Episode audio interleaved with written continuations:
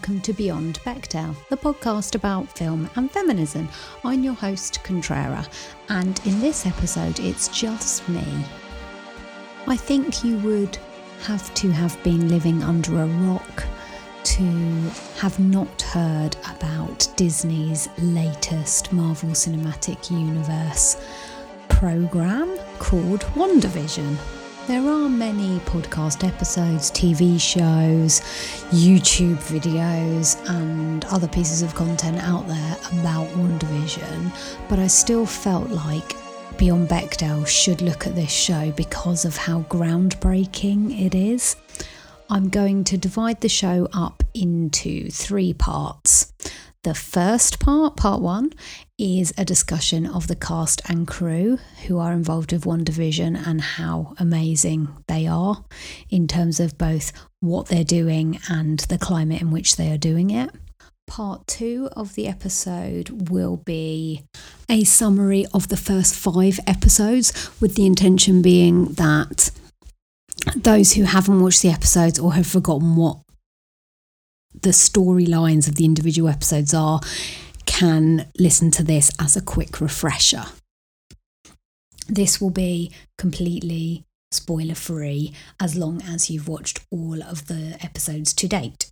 And then the final part will be exploring theory crafting, looking at the graphic novels, comic books related to WandaVision, where the showrunners and writers are drawing influence from, and a slightly wider, crazy discussion about what could happen and why we love Mystery Box TV so much. Part three will be heaving with spoilers, or at least potential spoilers, although your guess is as good as mine and the internet's. I will put the time codes in the show notes, so if you want to skip through or just listen to some parts of this episode and not others, then that's great. It'll be easy for you to do so. And now let's start with part one.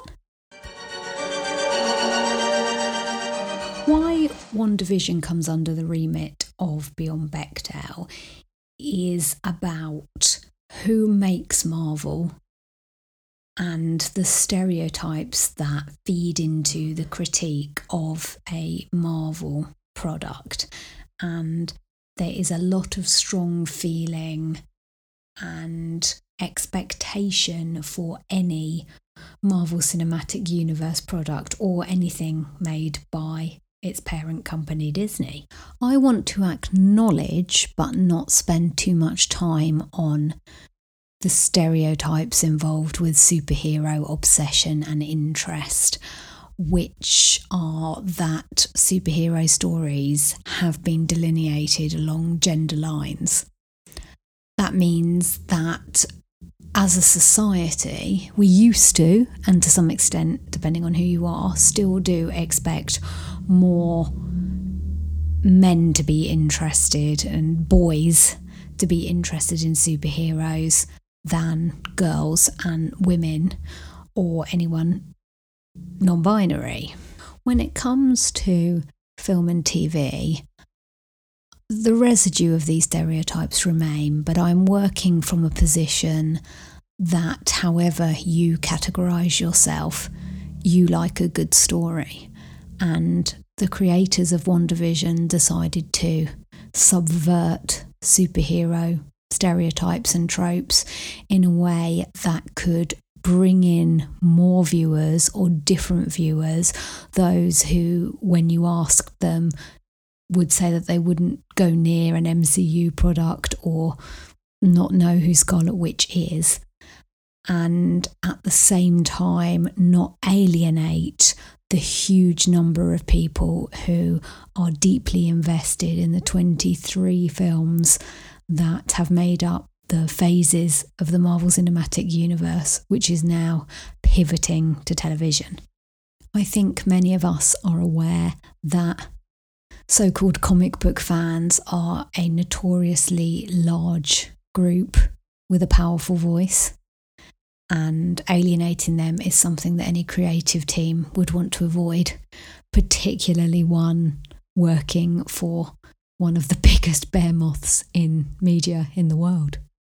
And adding into the mix a fragile populace at the mercy of a devastating pandemic who want to cling to the escapism offered by both Disney and superhero stories, there was always going to be a lot of strong feeling about WandaVision, whatever it became when it came out.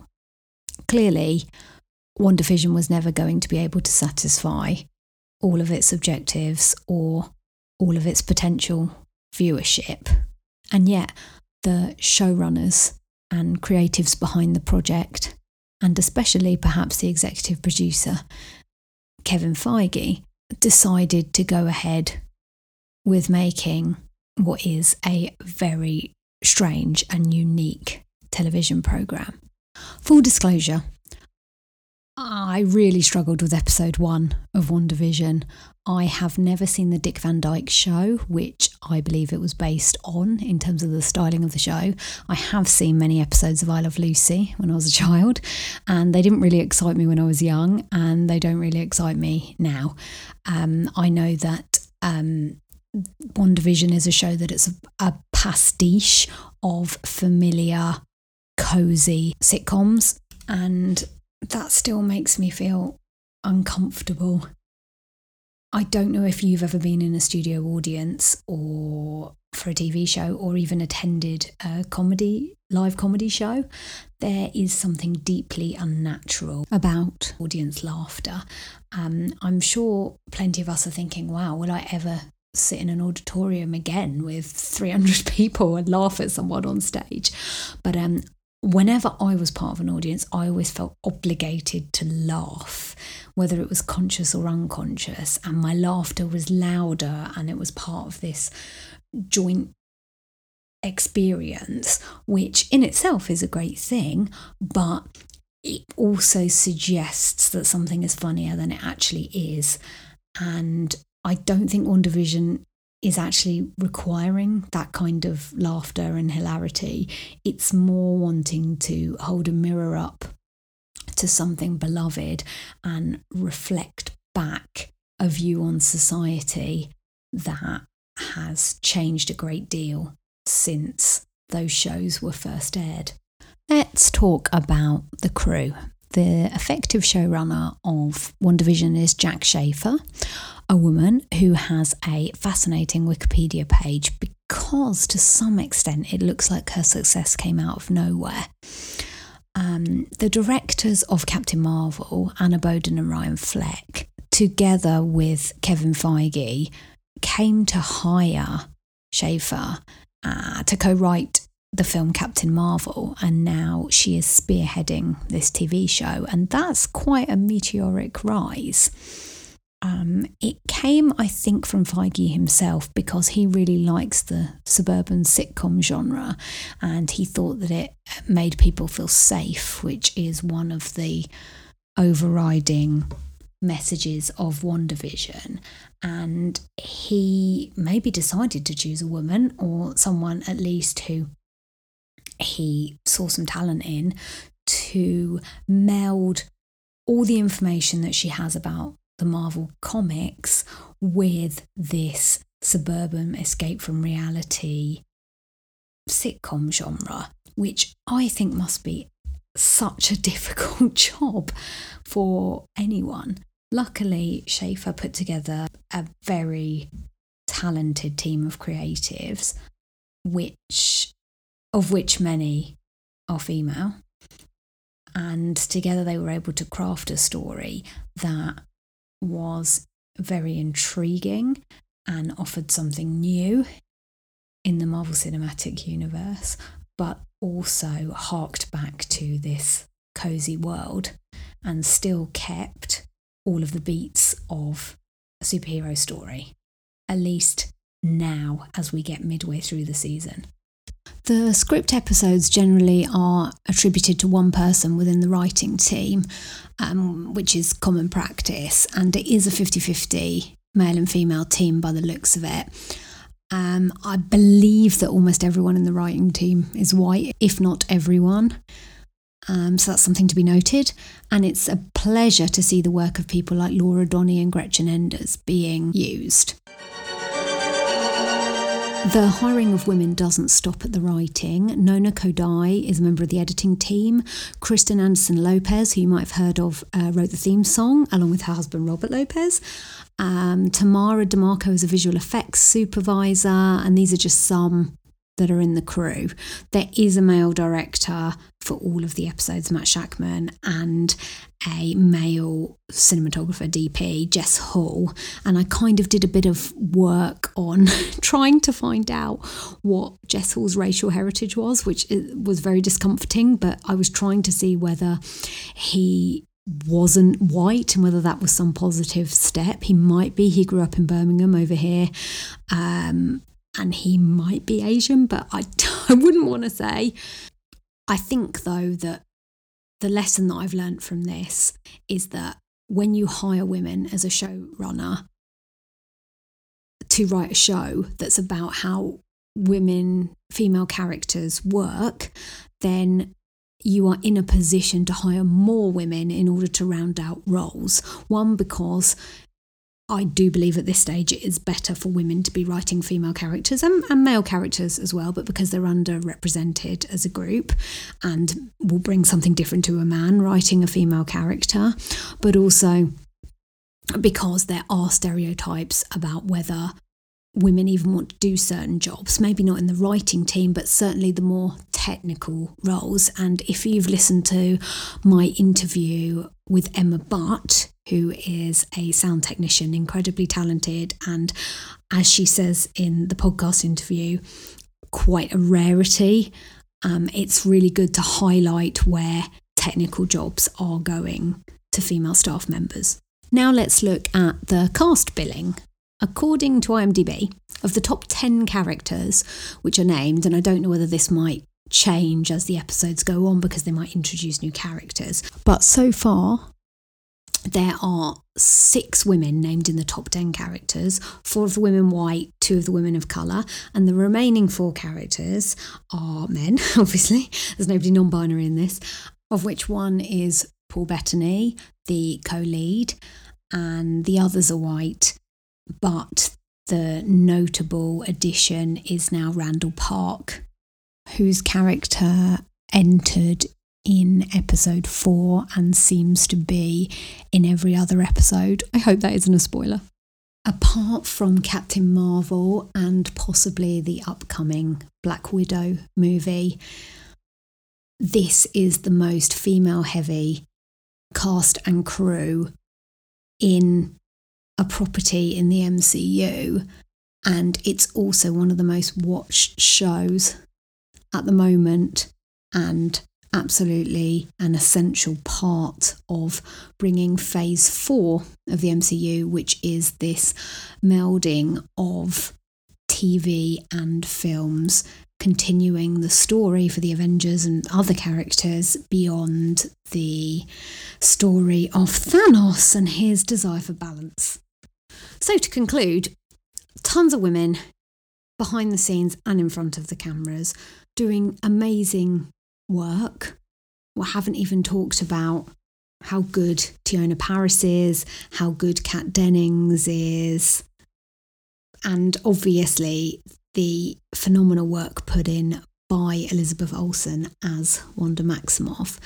And then you also have Kathryn Hahn. There's just these really talented, different actresses doing work on camera every week, which is amusing and moving and also part of a superhero story.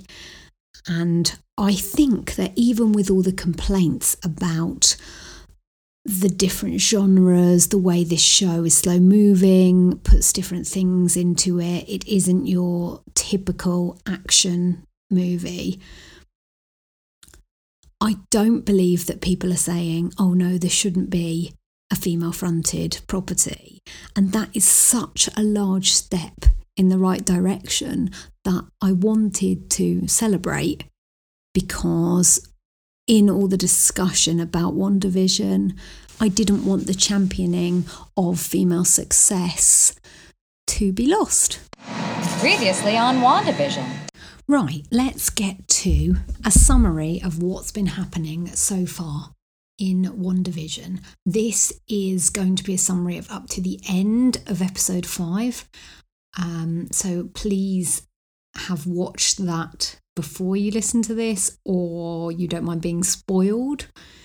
Um, and I'm just going to kind kind of race through this because I don't think we need to go into a whole lot of detail. But I also think some people want to listen to podcasts where someone just tells them what's happening in a show without having to invest a few hours in a show. And I don't blame them at all. And I am happy to provide that service. Okay, episode one, WandaVision seems to be set in a sitcom, which is a pastiche of the Dick Van Dyke Show and other black and white 50s sitcoms.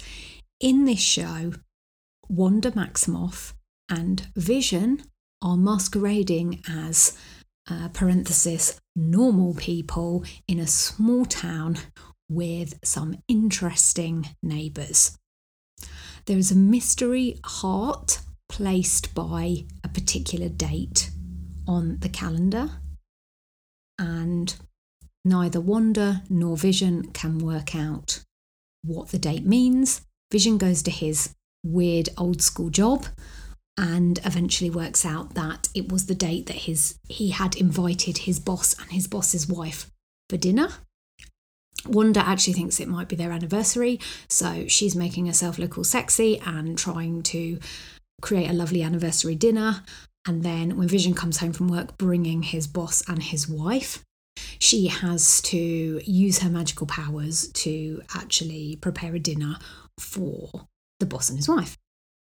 The episode is set up to show that Wanda and Vision do still have their powers and do to some extent know who they are, and they use these to make their lives easier, but also for comedic purposes, because there's a laughter track on the episode. And there are a few weird things that happen where the boss and wife seem to not understand what's going on, but in a way that is breaking the fourth wall, or at least making the viewer aware that everything's not quite right and that perhaps this isn't actually a sitcom and is some kind of simulation. And also, Vision doesn't seem to know what's going on. We are also introduced to Wanda and Vision's neighbour, Agnes, played by Kathryn Hahn, who seems very nice, but there is a sinister edge. We are introduced to the concept of adverts, commercial breaks breaking up the episodes of WandaVision, the TV show. The first commercial is for the Toastmate 2000. The Toastmate is a luxury toaster, which is made by Stark Industries and therefore gives us a connection between Tony Stark and Wanda, who you might recall didn't have the best of relationships as it was partly Stark as Iron Man who was responsible for events that happened in the film Avengers Age of Ultron in relation to Wanda's home territory of Sokovia, where her brother Pietro, aka Quicksilver, was killed. Episode 2 is concerned with a talent show that is being ran by a woman called Dottie, who is managing the committee and wants the event to happen the same as it does every year. Everyone has to display a talent and everyone has to pay, and then the money goes to a cause that she calls For the Children, and she repeats it through the episode. This is also where Wanda meets a character called Geraldine, played by Teyonah Parris, who is also a member of the committee. And Vision goes to a neighbourhood watch meeting with the local guys and gets some chewing gum stuck down his innards. And as he's an AI robot, that messes him up a bit. And then he's late for the talent show where Vision and Wanda are going to be illusionists, magicians. And he keeps cocking up the tricks by not hiding his superhero illusion skills, which Wanda has to cover for him. Notably, during the committee meeting before the talent show, Wanda and Dottie hear a voice come out of the old school wireless, which says to them, Wanda, who is doing this to you? A male voice. This episode is also notable for two further reasons. One, at the end of the episode, Wanda is suddenly pregnant.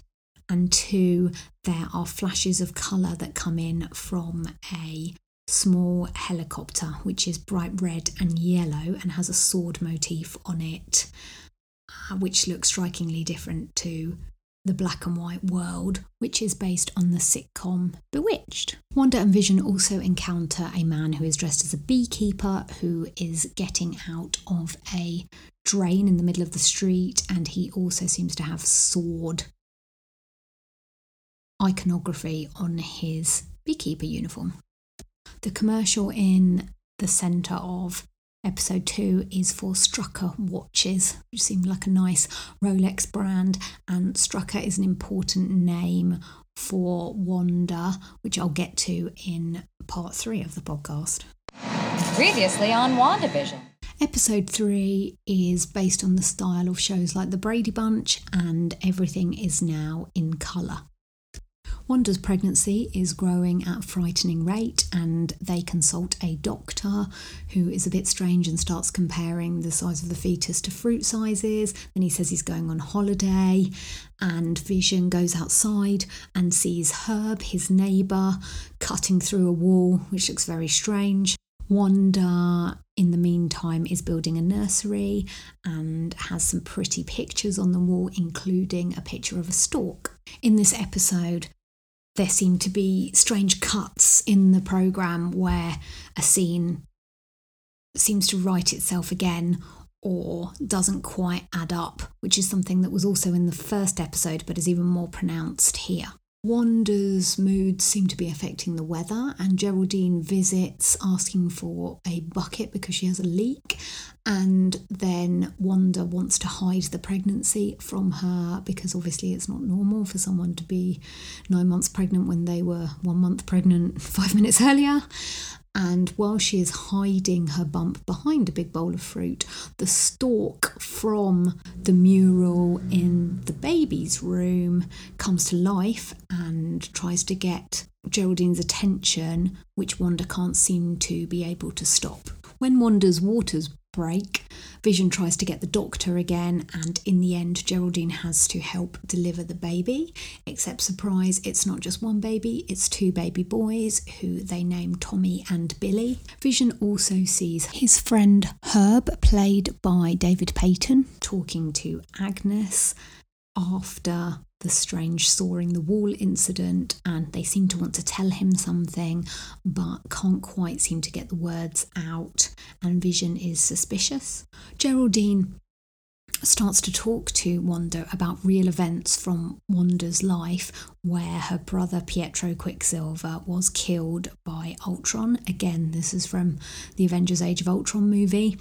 And this seems to greatly upset Wanda, so much so that she disappears Geraldine. Then, plot twist, the aspect ratio changes from 4.3 to widescreen, and we see Geraldine be shot out and arrive in a field next door at night, next door to a sign which says Town Westview. The end. Dun dun dun. The commercial in episode three is for something called Hydra Soak, and you might know a bit about Hydra from various Captain America and other movies within the MCU. And it's basically about a woman who's a mother who's had it all of looking after her husband, kids, running the household, and just wants to have a nice bath.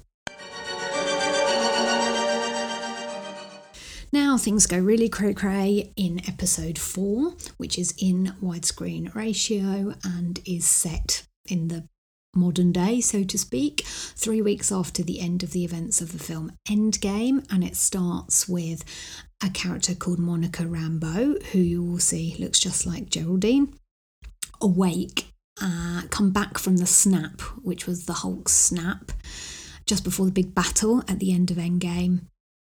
And you see her reappear with the ash or whatever it is that makes people reappear, in a hospital by a bed which she thought should have had her mother. Maria Rambeau sleeping in it after having uh, an operation, but it's actually been five years since that operation, and she finds out from a nurse that her mum died two years ago. Maria Rambeau was Captain Marvel's best friend and co pilot in the film Captain Marvel to keep with this MCU plot. We learn that Monica works for an organisation called SWORD, which stands for, at least in this TV show, the Sentient World Observation and Response Department. The director of SWORD was Maria Rambeau until her untimely death, but now a man called Tyler Hayward is the acting director. Monica is a sword employee and I think is a pilot as well, and might be a cop or a detective. It's kind of hard to say, but she works for Sword, and Tyler asks her to investigate what's happening in Westview. At the Westview site in New Jersey, Monica meets FBI agent Jimmy Woo, played by Randall Park, and last seen in the film Ant Man and the Wasp as an FBI agent who was keeping his eye on Ant Man after the events of Civil War, where he uses the ant suit to get involved in all sorts of shenanigans. Sidebar, it was this kind of thing which made me think I should do a podcast episode because I had to go back and watch other MCU films to work out who was who and where they'd previously appeared. So hopefully you don't have to do that and you can just listen to this summary. Jimmy's now working for Sword or with Sword and and we learn that the inhabitants of Westview seem to have disappeared. It is a town, but the local cops don't seem to remember that it exists. And when they try and get into the town, because you can see it and it looks like a normal town if with no people in it, they can't because they're stopped by some kind of weird, strange televisual bubble. However, Monica and Jimmy can see that there's something there and might be able to get in the bubble which we're not sure why, but potentially could be because they've had some superhero interaction previously. And then Sword sets up a unit by the bubble to monitor the activity inside of it and hires some experts in certain areas to provide information on what the anomaly and the weird bubble is. One of these experts is Dr. Darcy Lewis, played by Kat Denning, who may be familiar to you as she played the intern and assistant to Natalie Portman's character, Dr. Jane Foster, in the films Thor 1, 2, and Ragnarok. But Kat Dennings only appears in 1 and 2, which are set primarily on Earth. Since the end of Thor 2, The Dark World, Darcy has now gotten her doctorate and is a doctor of astrophysics and likes looking at cosmic radiation. And she somehow works out that Wanda is broadcasting what's happening in the sitcom on a TV signal transmission, which can only be viewed on an old TV set. And then we start seeing them watching Wanda's sitcom, which is a kind of recap of episodes one to three. This includes the viewer being made aware that the red helicopter that we saw in episode 2 was actually a drone from Sword, which manifests as something different to fit in with the world created in each sitcom episode. And also, we can now see Monica enter the anomaly and she becomes the character Geraldine. The exciting end of the episode has a replay, an extended scene of the end of episode three, where Monica, as Geraldine, asks Wanda about Ultron killing her brother, as you may recall, and Wanda gets very angry and she becomes more Scarlet Witchy with red balls coming out of her hand, and she sends Monica all the way through back outside the anomaly as we saw at the end of episode three. But then the twist here is that Monica wakes up from whatever she'd been through and she says it's being controlled by Wanda, it's all Wanda. And there's no commercial break in this episode because it was in the widescreen reality world and not the WandaVision television world. Previously on WandaVision.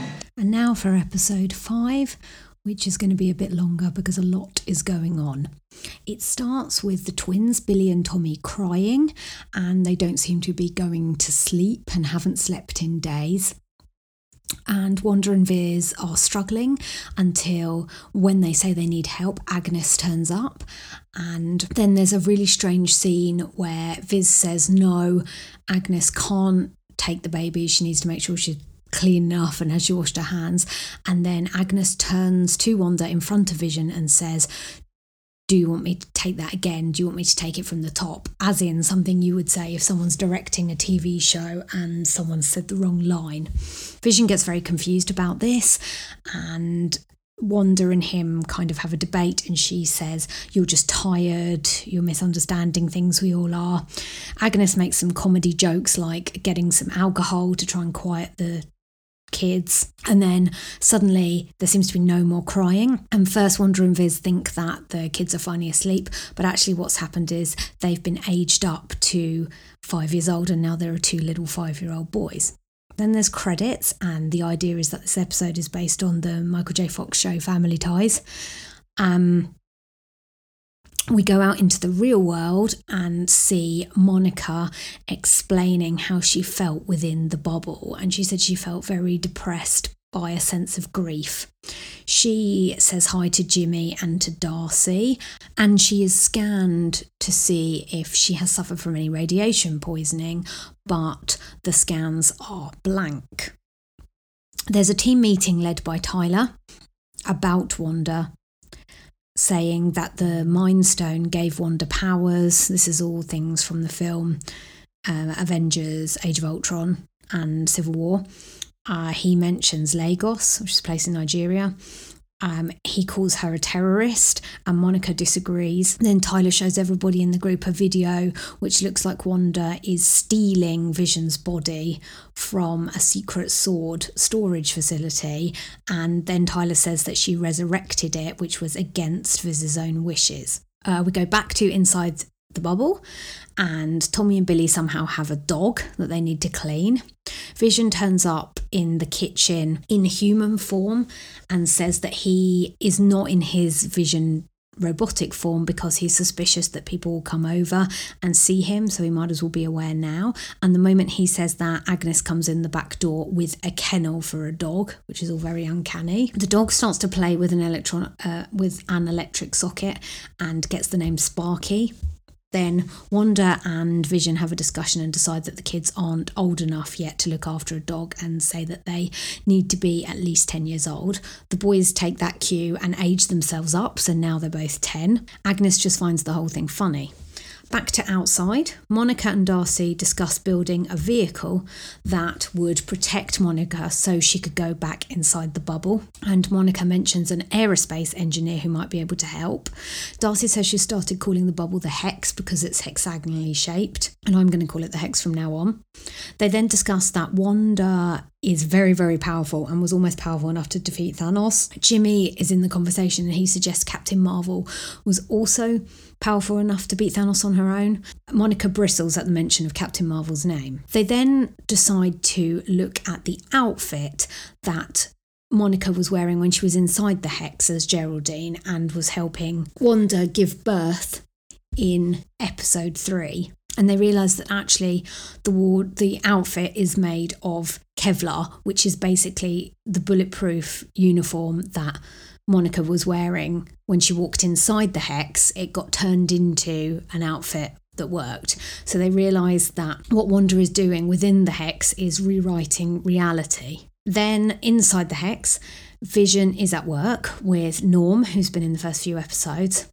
And they have an, like an 80s 90s computer and receive an email. Uh, then something weird happens which is vision reads the email and it seems to be from sword saying that radiation is powering the hex and they're not sure how it's affecting the residents which are the residents of westview. Viz then kind of puts his fingers on norm's head and kind of zaps him and norm comes out of the reverie and starts panicking and says that viz needs to stop her whoever she is uh, as he's being controlled. Another scene within the hex the kids are teaching Sparky the dog tricks, and they say to Wanda, Can they show dad vision? Uh, Wanda says he's at work, even though it's Saturday, because she kind of sent him there because they were arguing and needed some space. But she says that don't worry, even though they argue, like they like brothers argue, they'll always be family and they'll always be brothers to one another. Then one of the twins asks her if she has a brother, and she says yes, she does, but he's far from here.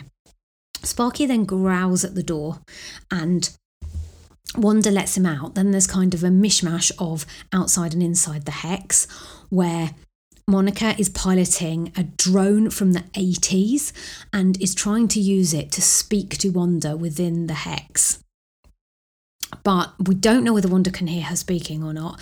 And Wanda's eyes glow red. And then Tyler, who is watching through a camera what the drone is doing within the hex, says to take a shot. And you find out that there was a missile on the 80s drone that Monica was using. And they tried to fire the, the missile at Wanda. Instead, Wanda drags the drone outside of the hex and she's in her more kind of Scarlet Witchy, uh, old school uniform, and she has long hair like she did in some of the earlier movies. She gets very angry, Wanda, and um, even though she has all of these soldiers pointing guns at her, she doesn't seem scared.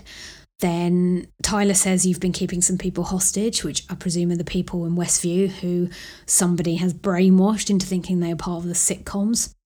Wanda is then a bit shocked to discover that Monica is still alive. Um, and Monica says, What can we do to help you? And she says, I just want to be left alone because something was taken from her and now she has it back and it will never be taken again.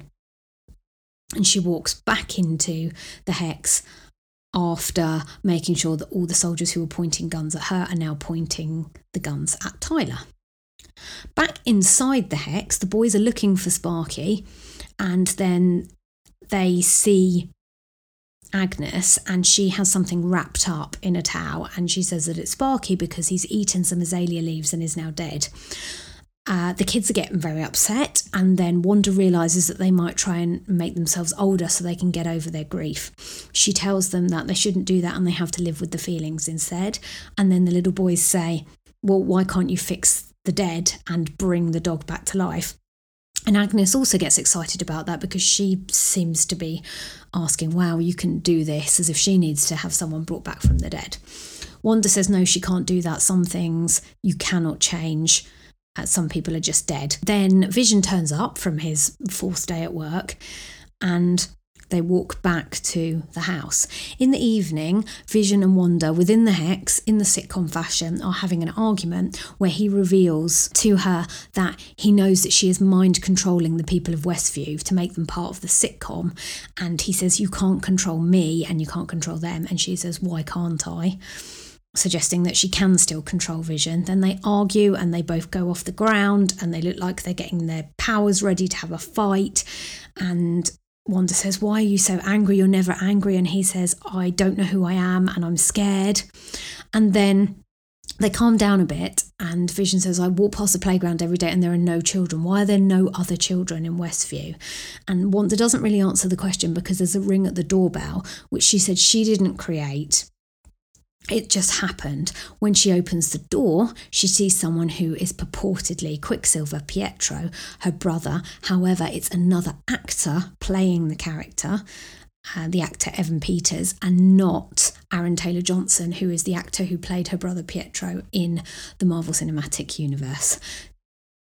Then, uh, in the middle of the episode, there is another advert, and this advert is about Lagos paper towels, where it's a classic one where someone's spilling things in the kitchen and a mum wants to use the extra strong kitchen towel to spill up the spillage, which happens to be very red, and the voiceover on the advert says the Lagos paper towels are for when you make a mess you didn't need to. And that is the end of episode five.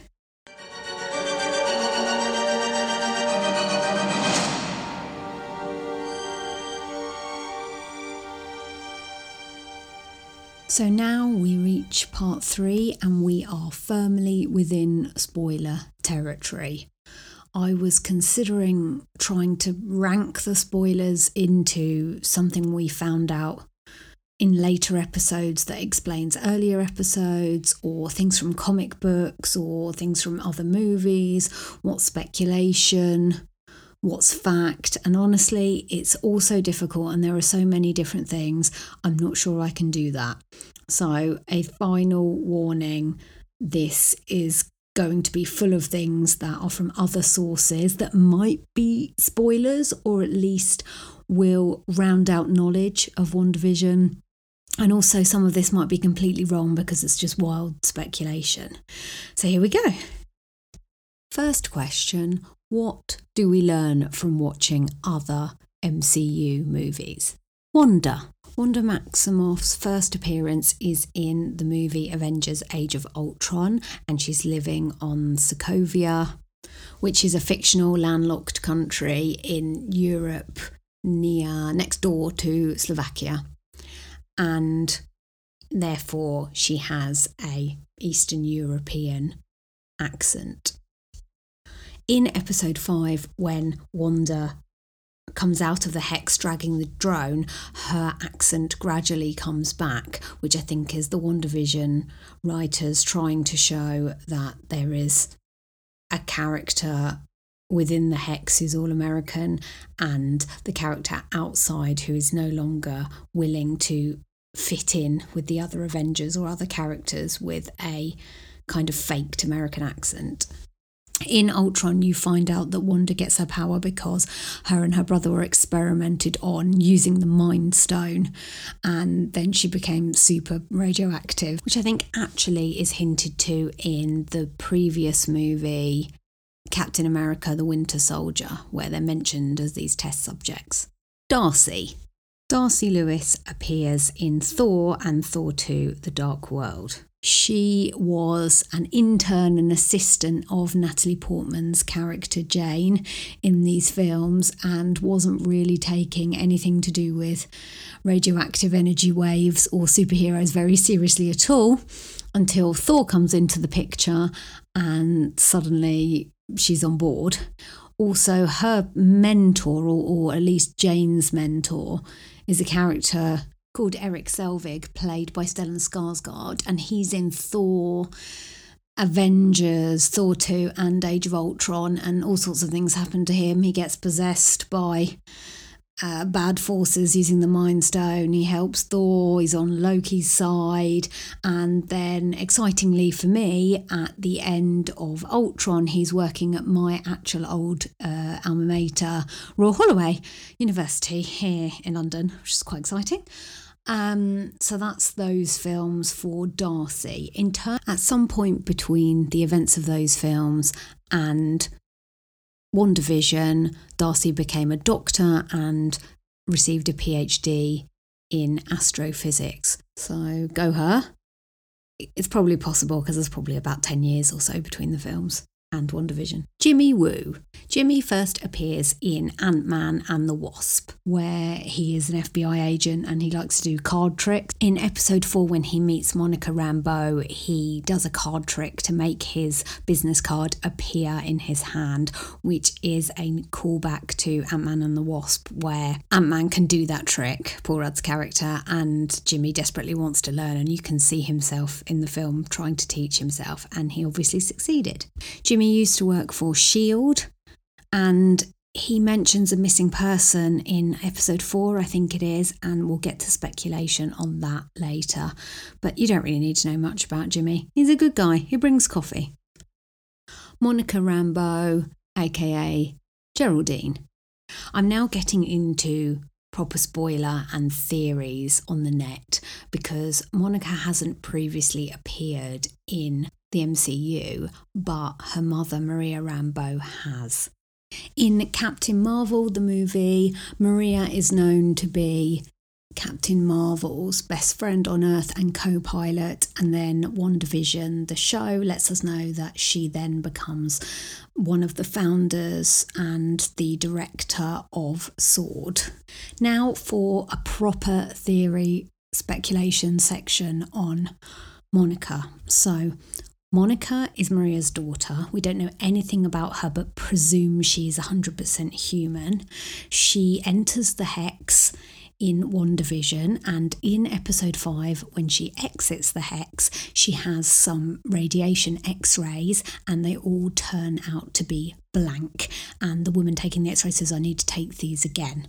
The internet is speculating that the Monica Rambeau of the comics is now going to make an appearance. She has come under many guises, most notably Photon, which was actually the call sign name of her mother, Maria Rambeau, and Pulsar, and plenty of others. There's lots of things in the comic books, but most importantly, what happens in the comics, which seems to be mirrored with the hex is that Monica is an absolutely normal person, then she is exposed to some very strong radiation, and then she develops a superpower, which is she can convert her body into energy, which is very similar to what Captain Marvel does. So she's also been called another Captain Marvel in a comic book series. So here it looks like episode 5 of WandaVision is establishing that Monica Rambeau developed some radioactive powers from going inside Wanda's hex.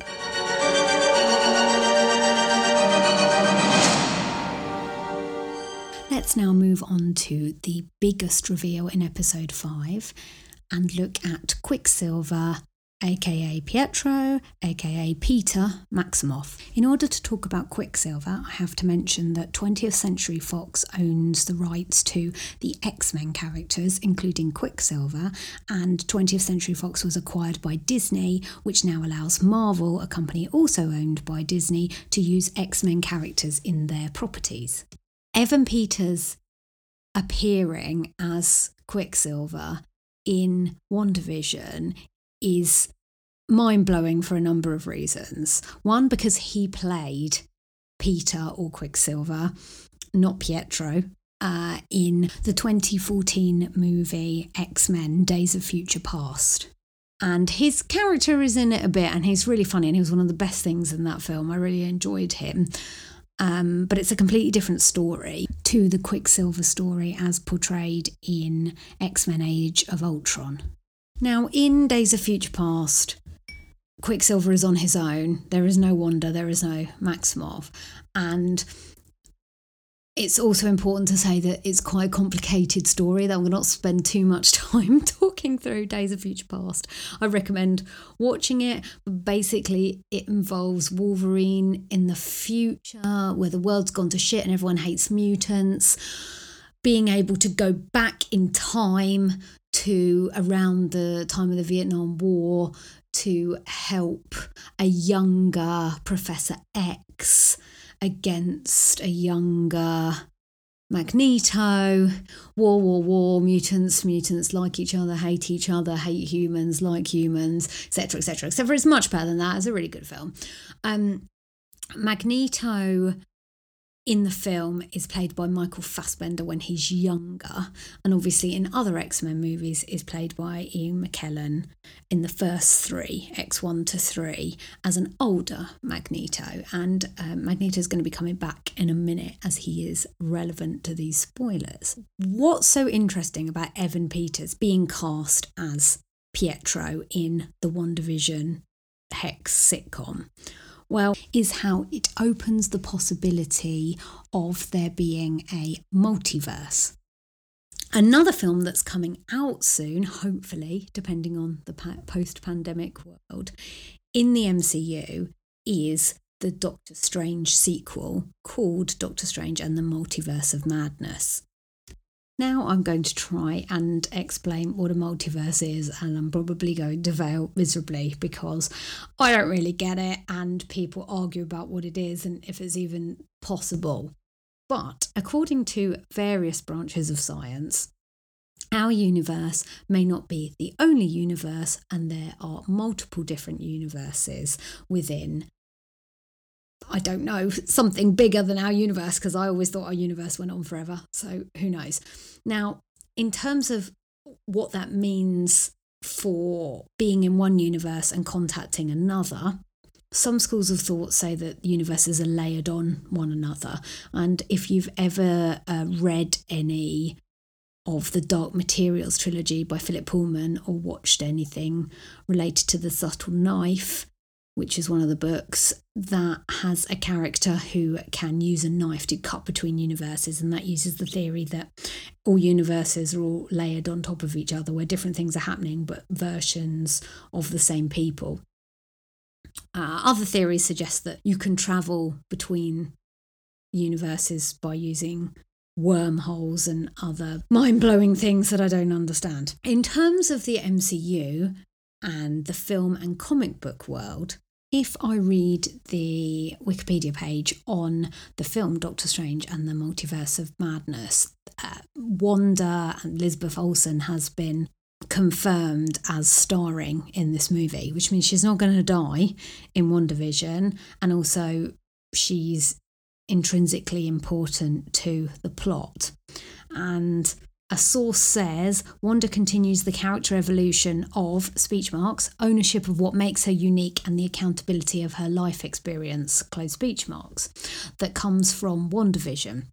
There's definitely something here about her and the ability to walk between universes or planets or solar systems or realities, which is something that obviously the MCU has dealt with with various infinity stones and what they can do, particularly shown in Infinity War and Endgame.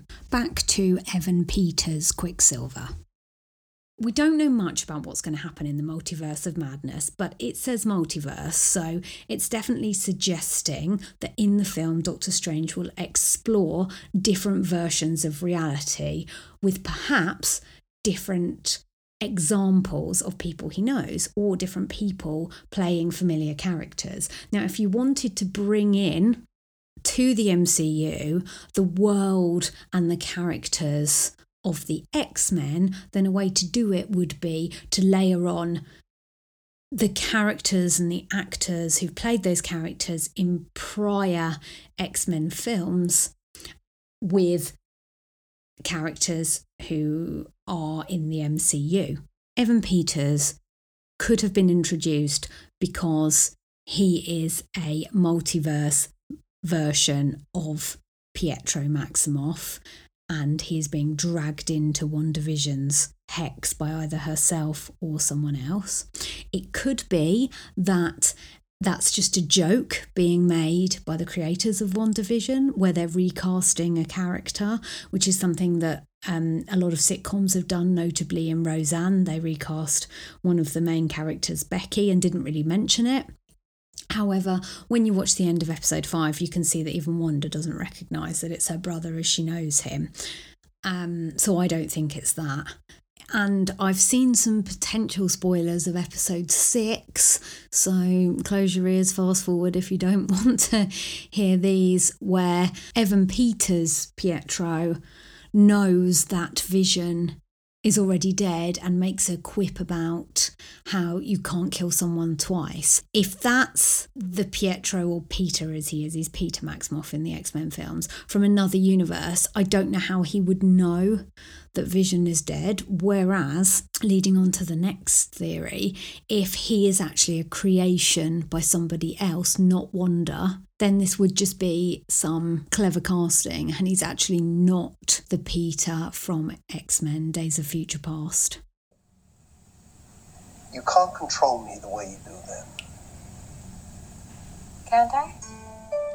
Let's move on to the question of who is creating and controlling the hex. Obviously, we're led to believe from episodes one to five that mostly Sword and the viewer is led to believe that Wanda is creating the hex. And I don't actually think that's what what's happening. I think that she probably stole Vision's body from the sword lab because Sword were trying to use him to make some kind of radioactive or biological weapon after he was dead. Because I think they're a bit dodgy, and what are they like Hydra? Uh, as you'll know, the the bad people from the MCU created in Captain America, or are they more like Shield? Uh, from various TV shows and the you know po- more positive allegedly body trying to help save the world. If it's not Wanda who's creating this hex, then who is it? This is when we need to go into comic book knowledge. And I'll start by talking about Kathryn Hahn's character, Agnes.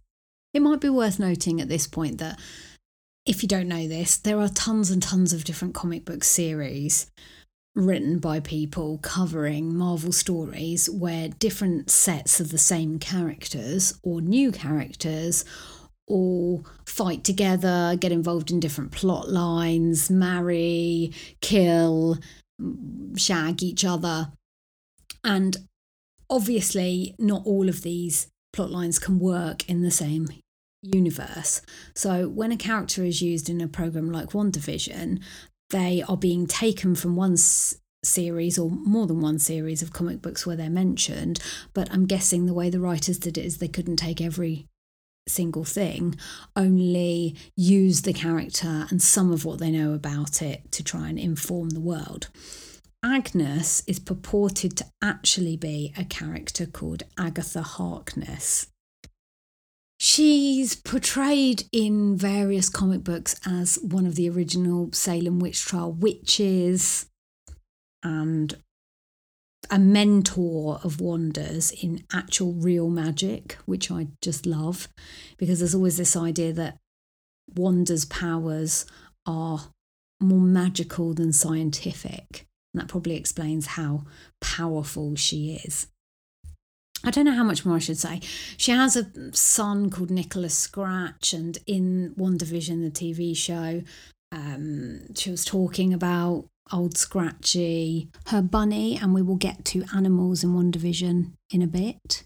She also dies uh, because she is she is burned at the stake in the comics, and um, appears to Wanda after her death, and is very close to Wanda. And in one storyline, she kind of hints at Wanda that she can maybe use some of her power to get pregnant and have Vision's baby, because in the comic books, Vision and Wanda are partnered. So everything in WandaVision in terms of them falling in love that started in the MCU films did happen in the comic books first.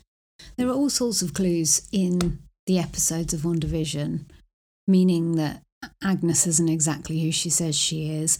She has that strange conversation with Herb, talking about people not meaning to be in the street. She always turns up at exactly the right moment with exactly what Wanda and Vision need in the sitcom, which suggests that she understands more about what's going on in the hex than she leads the audience and Wanda to believe. In episode four, the sword response team has created a wall showing all of the IDs, which are normally driving licenses, of the residents of Westview who are now forming part of the cast of the WandaVision soap in the Hex. The list includes Herb and Norm and Vision's boss from episode one and his wife. The list does not include the character of Agnes and also doesn't include the character of Dottie. And we'll come to Dottie later. Agnes's lack of ID suggests that Agnes could have come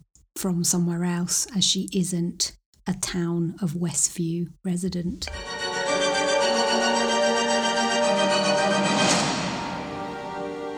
So, if Agnes is actually Agatha Harkness and is a villain or member of the MCU, which we've never seen before, why would she be controlling the hex? Is she controlling the hex or is she being controlled by Wanda? Now, I probably need to move on to Mephisto.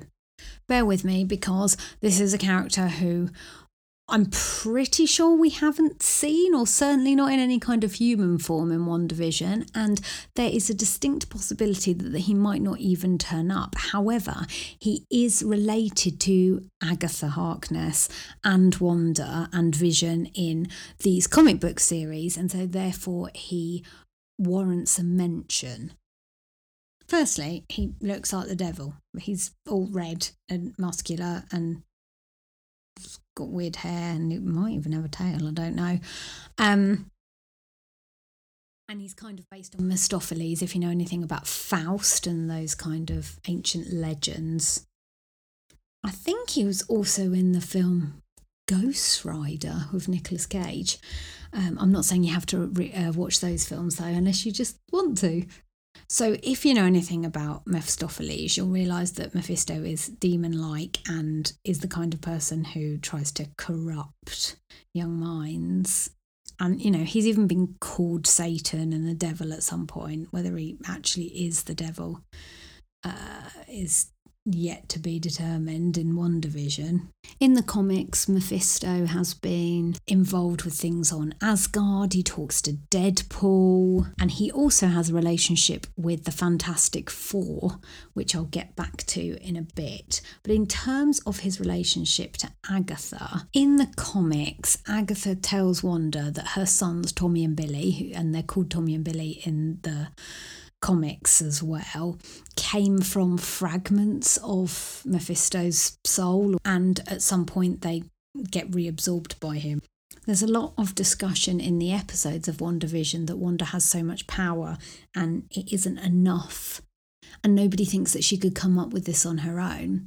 Mephisto is a character who has an awful lot of power and he could be using it to ensure that if Wanda does give birth to sons that he can get them back. And there are rumours around the internet that Agatha and Mephisto, wherever he is, want Billy and Tommy to age up quicker because as they age, they can come back over to his side and go away from Wanda and Vision.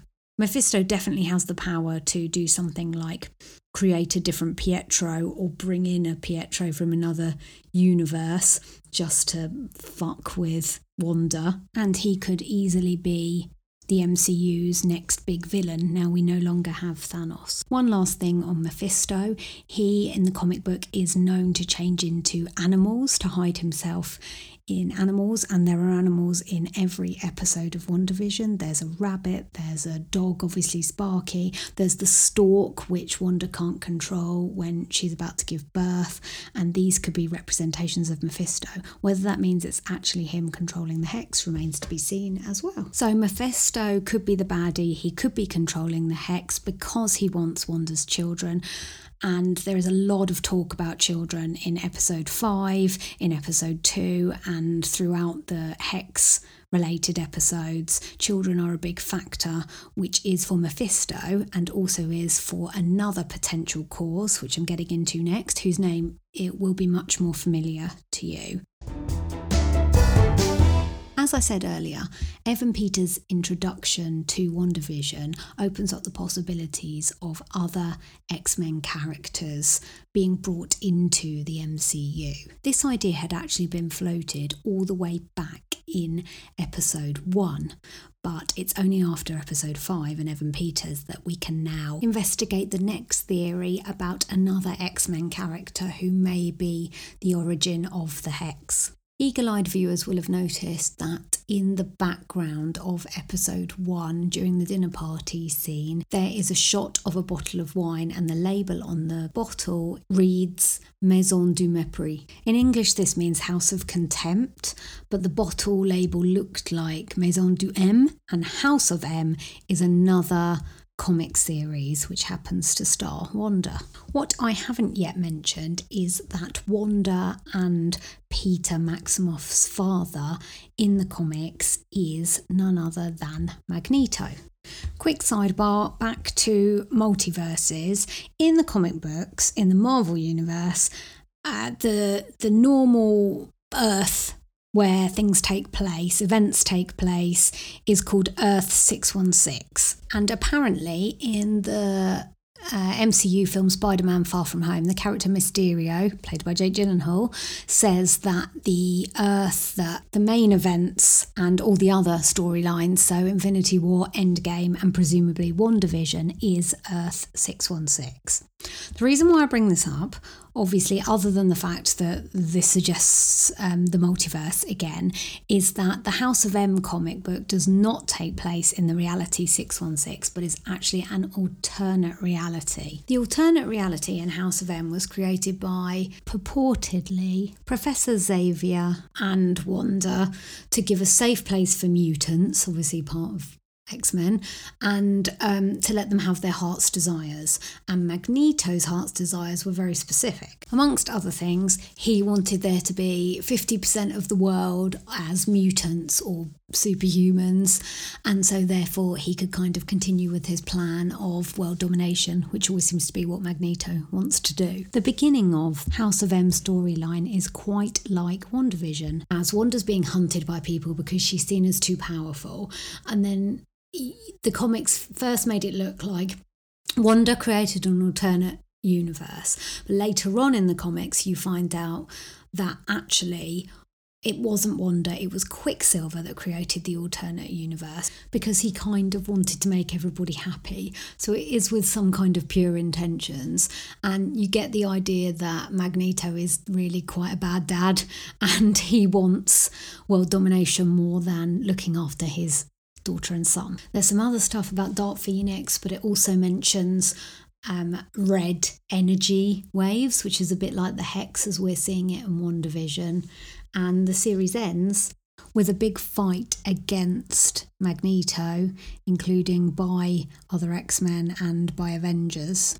And Magneto gets very upset and kills Quicksilver, albeit sort of accidentally. And then Wanda goes crazy. She's distraught about the death of her brother, uh, which sounds very similar to, uh, to Age of Ultron. And she says to Magneto, no more mutants.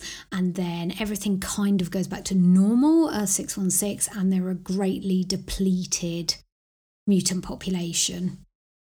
That was a bit around the houses. So, how does that relate to WandaVision? Well, Doctor Strange is in the House of M comic books that talks about multiverse. Wanda has children in the House of M storyline called Billy and Tommy, and a Quicksilver. There is a Quicksilver who dies. There's also someone else controlling the multiverse who isn't necessarily Wanda. So this all definitely feeds into the idea as to who's in control. And I think what we can conclude is Wanda isn't 100% in control, whether it's Mephisto and Agnes, Agatha, or whether it's Quicksilver and Magneto remains to be seen.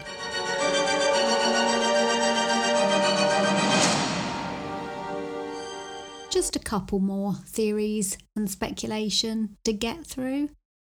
The next one I'm calling For the Children.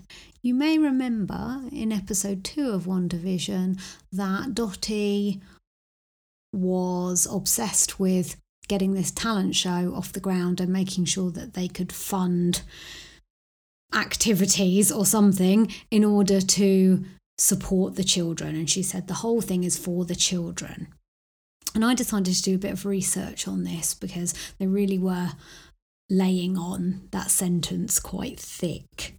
And Dottie has only appeared in one episode, I believe, so far. But there's no doubt that the idea of having children or the lack thereof is riven through the core of WandaVision. Dottie as a character is quite suspicious because, like Agnes, she doesn't seem to be a resident of Westview, as there wasn't a driver license or any information about her at all on the wall that Jimmy, Tyler, Monica, and team had set up, trying to work out who Wanda is manipulating within the hex. So, who is she?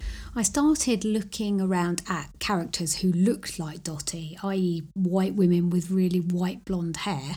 And one of the first people I thought of was the ex woman Emma Frost. You might remember her from the film X Men First Class, which I think is before X Men Days of Future Past, and she's played briefly by January Jones. And Emma Frost is able to turn into her body into a diamond and she can become incredibly strong and resistant to attack and is also very beautiful and icy blonde very much a hitchcock blonde emma frost is also kind of a bad guy. She's on the magneto side of things and she's telepathic. And I can't go into all the complicated detail of all the various comics talking about Emma. However, the most important one for WandaVision is a comic issue that's called for the children. And it's kind of after the house of m events. And within it Magneto still wants to get like a colony or an island or something where all mutants can be safe, and he convinces other people to help him, including Emma Frost. And she says she's willing to do this for the children. And I believe that to mean for the future of mutant children. So she's not necessarily talking about anyone's in particular, but the future of mutant kind. Therefore, it is possible that Dottie is actually working with, let's say, Magneto, and they have created the hex and they want Wanda or Vision. And something I should also say is that there's a whole lot of things in the future of this for the children comic where it's kind of AI are in charge of everything. It's all very super future stuff that I love, but probably won't come into any of this. It's too complicated. Um, so they might it might be that they want vision, they want vision skills, or or they want Wanda, or they want both of them because they're both very powerful, and therefore she is posing as someone called Dottie, who is trying to manipulate Wanda within the hex. So that actually wasn't that long. Dottie might be Emma Frost. She might be working with Magneto. They're creating the Hex to try and save some other group of people, which might be the X Men, who may not exist in the MCU films and WandaVision so far, but maybe are coming into it. And this is how Kevin Feige and the team are bringing it in. Phew! So, some quick things at the end. Let's talk about the commercials in WandaVision. In episode one, there was a commercial for a toaster, and I believe all of these commercials are telling the story of what's happened to Wanda so far in a funny, witty form. The toaster commercial is about the fact that she can't remember anything, how she got here, and that she's kind of stuck in time, where the slogan is that she has to forget the past and just focus on the future.